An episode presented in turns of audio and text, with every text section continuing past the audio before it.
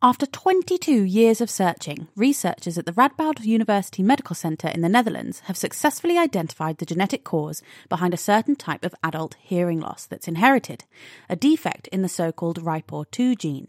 I'm Eva Higginbotham, and I spoke to geneticist Hanny Kramer and ear, nose, and throat surgeon Ronald Pennings about how they did it. What we have been looking at is, is to identify families with hearing loss that is caused by a genetic defect in the cochlea or inner ear, as we call it. And the interesting thing about this study is that we have identified 12 different families where this hearing loss is being caused by one single genetic defect. And that causes adult onset hearing loss. So that means that it starts later in life, but not not at, at, at an old age, but roughly at about 30 years of age. Some of these patients uh, develop it a little bit earlier, some develop it later on in life, which makes it a bit more complex to identify the genetic cause of the deafness in these uh, families.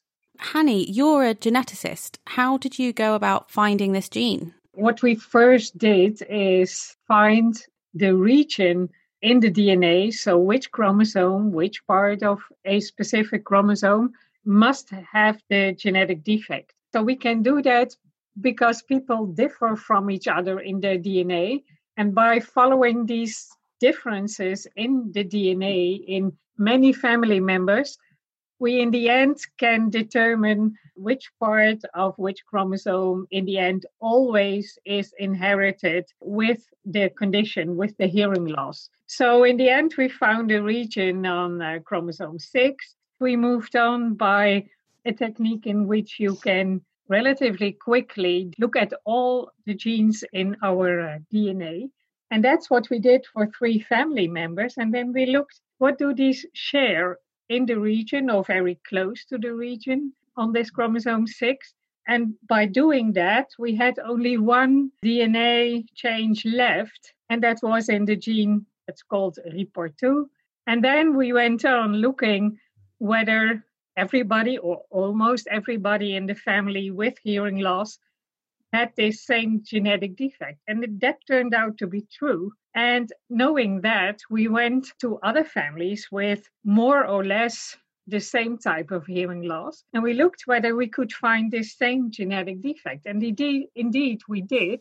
And so we identified the 12 families with the same cause of hearing loss our next step, we want to find out how many individuals really have this mutation. We think in the Netherlands it can be as many as 13,000. And in total in Northwestern Europe, we calculated based on these public databases that it might well be more than 30,000 individuals.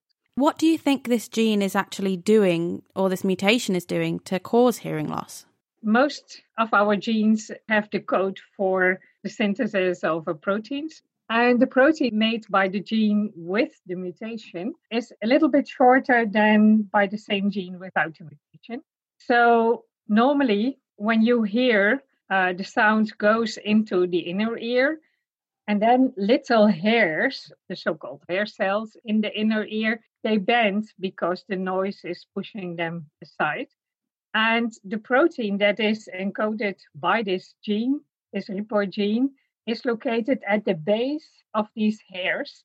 The mutation leads to the fact that the mutated protein is not going to its right place. So we think that therefore these hairs on the hair cells are not so stable than in people who have uh, who don't have this mutation.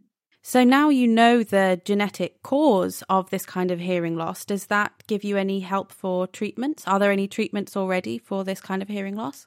So, in general, for patients who have hearing loss due to a problem in the inner ear, there are usually two main ways to re- rehabilitate them. So, it's either with a hearing aid or when they have really profound deafness then you can provide them with a cochlear implant. But you know, a hearing aid is is a helpful aid, but it, it's not perfect. Sound is still distorted, and patients probably will still complain about hearing in noisy environments. So it's not perfect. Several research groups are working towards developing genetic therapy for early onset hearing loss, so onset in childhood. And uh, mouse models are being used and have been, some successes have been uh, achieved for that. So they are rather far from being applied in humans, but still developments are moving on and several ways are being developed to get the therapy into the inner ear and see how far treatment can be helpful.